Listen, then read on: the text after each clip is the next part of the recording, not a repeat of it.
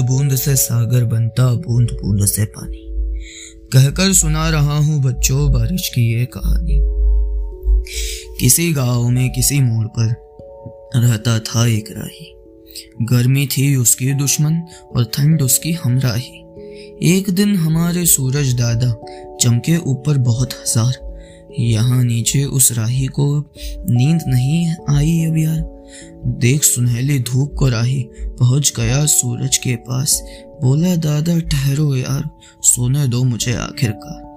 सूरज दादा हंसे ज़ोर से, राही को कर दिया अब दूर राही हताश, मायूस हो गया। वो बैठा था अब चकनाचूर।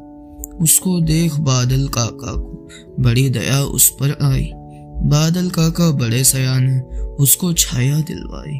बादल का यह देख बड़प्पन, सूरज आज फिर बड़ा उकसाया। हवा को रिश्वत देकर उसने बादल को दूर हटाया। राही बड़ा निराश अब बच्चों, उसने हार नहीं मानी। नदी के पास गया और बोला, आज दिख रही बड़ी सयानी। नदी भी इसके मस्के को भाप गई और उसने ठानी। खुद को सूरज की गर्मी से भाप बनानी उसने जानी। इसी भाप को सूरज दादा देख हुए थोड़े नरम दिल। और बोले क्या चाहते हो? गर्मी में न, नहीं रखे मेरा दिल? अब ये भाप बन गई बादल और गर्जना शुरू हो गई। रिमझिम रिमझिम बूंदे फिर बारिश बनकर नीचे आ गई। अब राही को चैन मिला और उसने है यह बात ठानी। उसने मुझ तक मैंने तुम तक पहुंचाई बारिश की कहानी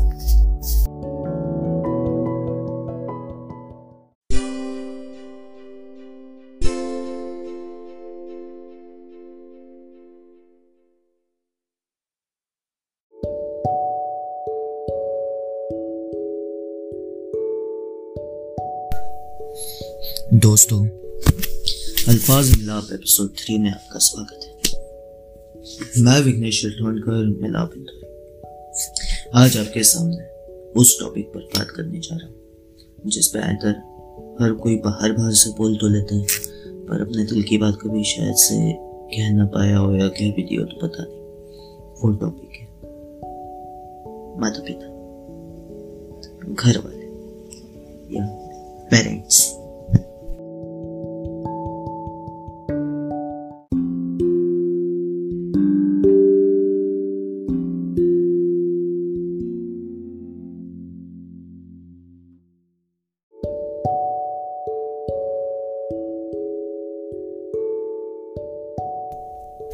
तो जो पोइट्री थी, उसमें मैंने जो बताया था, बारिश की कहानी। तो उसमें राही हम हैं, सूरज दादा हम अपने सिचुएशंस को बोल सकते हैं, और बादल और नदी जो है, वो पेरेंट्स का काम कर लेते हैं। अब होता यह है कि पेरेंट्स भले ही अपने को न दिखाते हो but deeply with know that they love you they care for you and literally यही बोलूँगा कि जब कभी आप बाहर जाओगे ना, घर से, तब आपको सबसे ज़्यादा जो याद आएँगे, वो पेरेंट्स ही याद आएँगे। और कोई याद नहीं आएगा, पर हाँ आई बाबा आपको सबसे पहले याद आएँगे।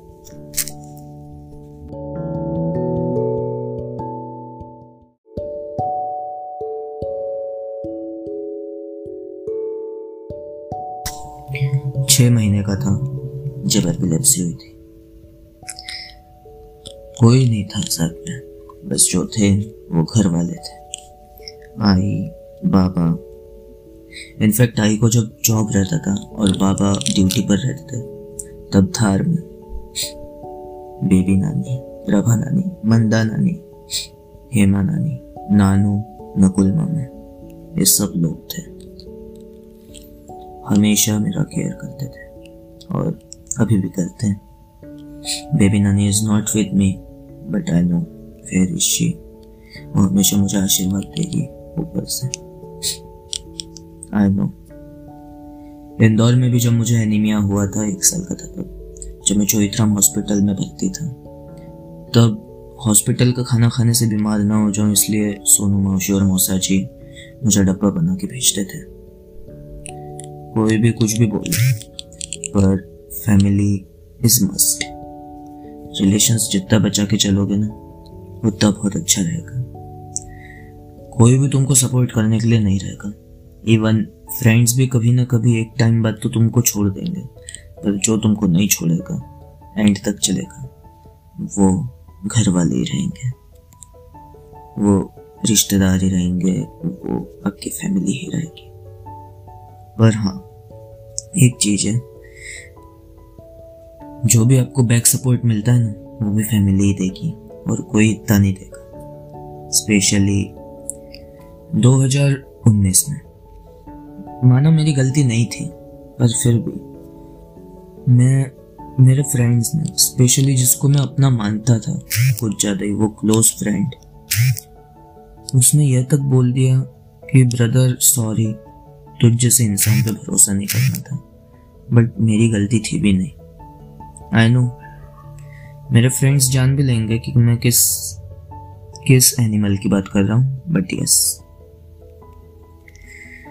उस टाइम भी मैं जो डिप्रेशन में रहा था, वो आई को बताया तो नहीं बट एटलीस्ट उस टाइम आई का बैक सपोर्ट था मुझे कि बोला कि जो भी होगा अच्छा होगा।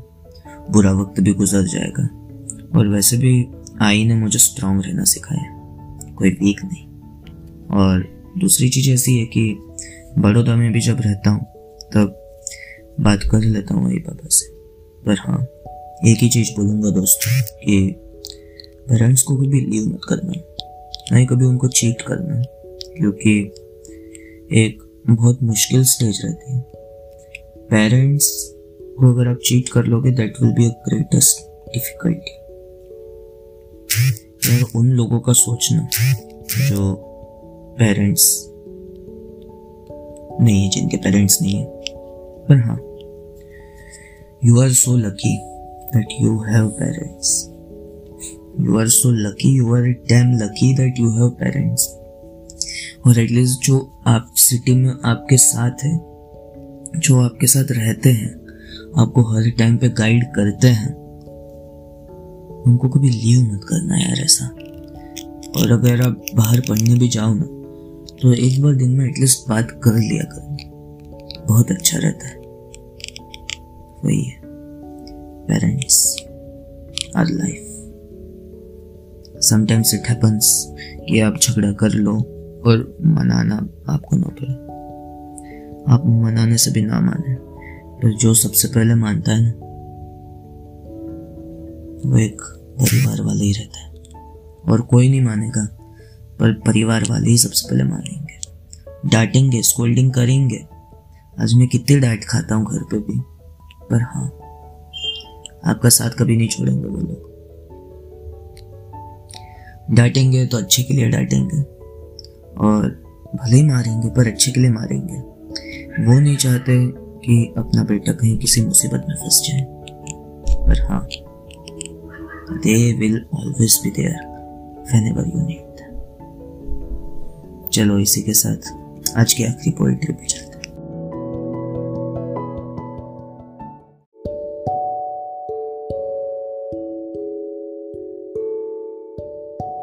मराठी पोइट्री मैंने लिखी है।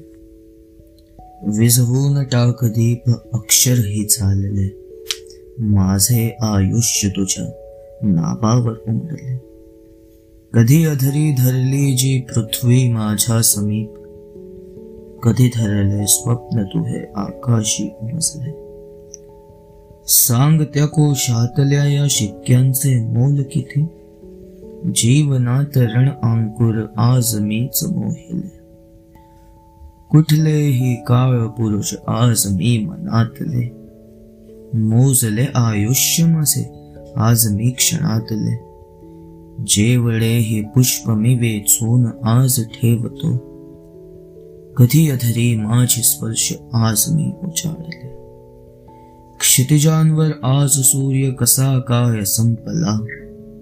कुठे चंद्रबिंदूंचे चांदणेही संपले? लक्षण क्षण क्षण तुझे हे आज मी हे बघतो. आज मी तारुण्य वेचून जसे ठेवले एक गोष्ट बघतो ही विघ्नेश, तू ये कधी घरी? एक गोष्ट बघतो विघ्नेश, तू ये कधी घरी? रोज रांग मुंग्यान से घरी तुझा पसार ले रोज रांग मुंग्यान से घरी तुझा पसार ले इसी के साथ मिलते हैं अगले एपिसोड में। अल्फाज मिलाप के साथ। तब तक के लिए शुभ रात्रि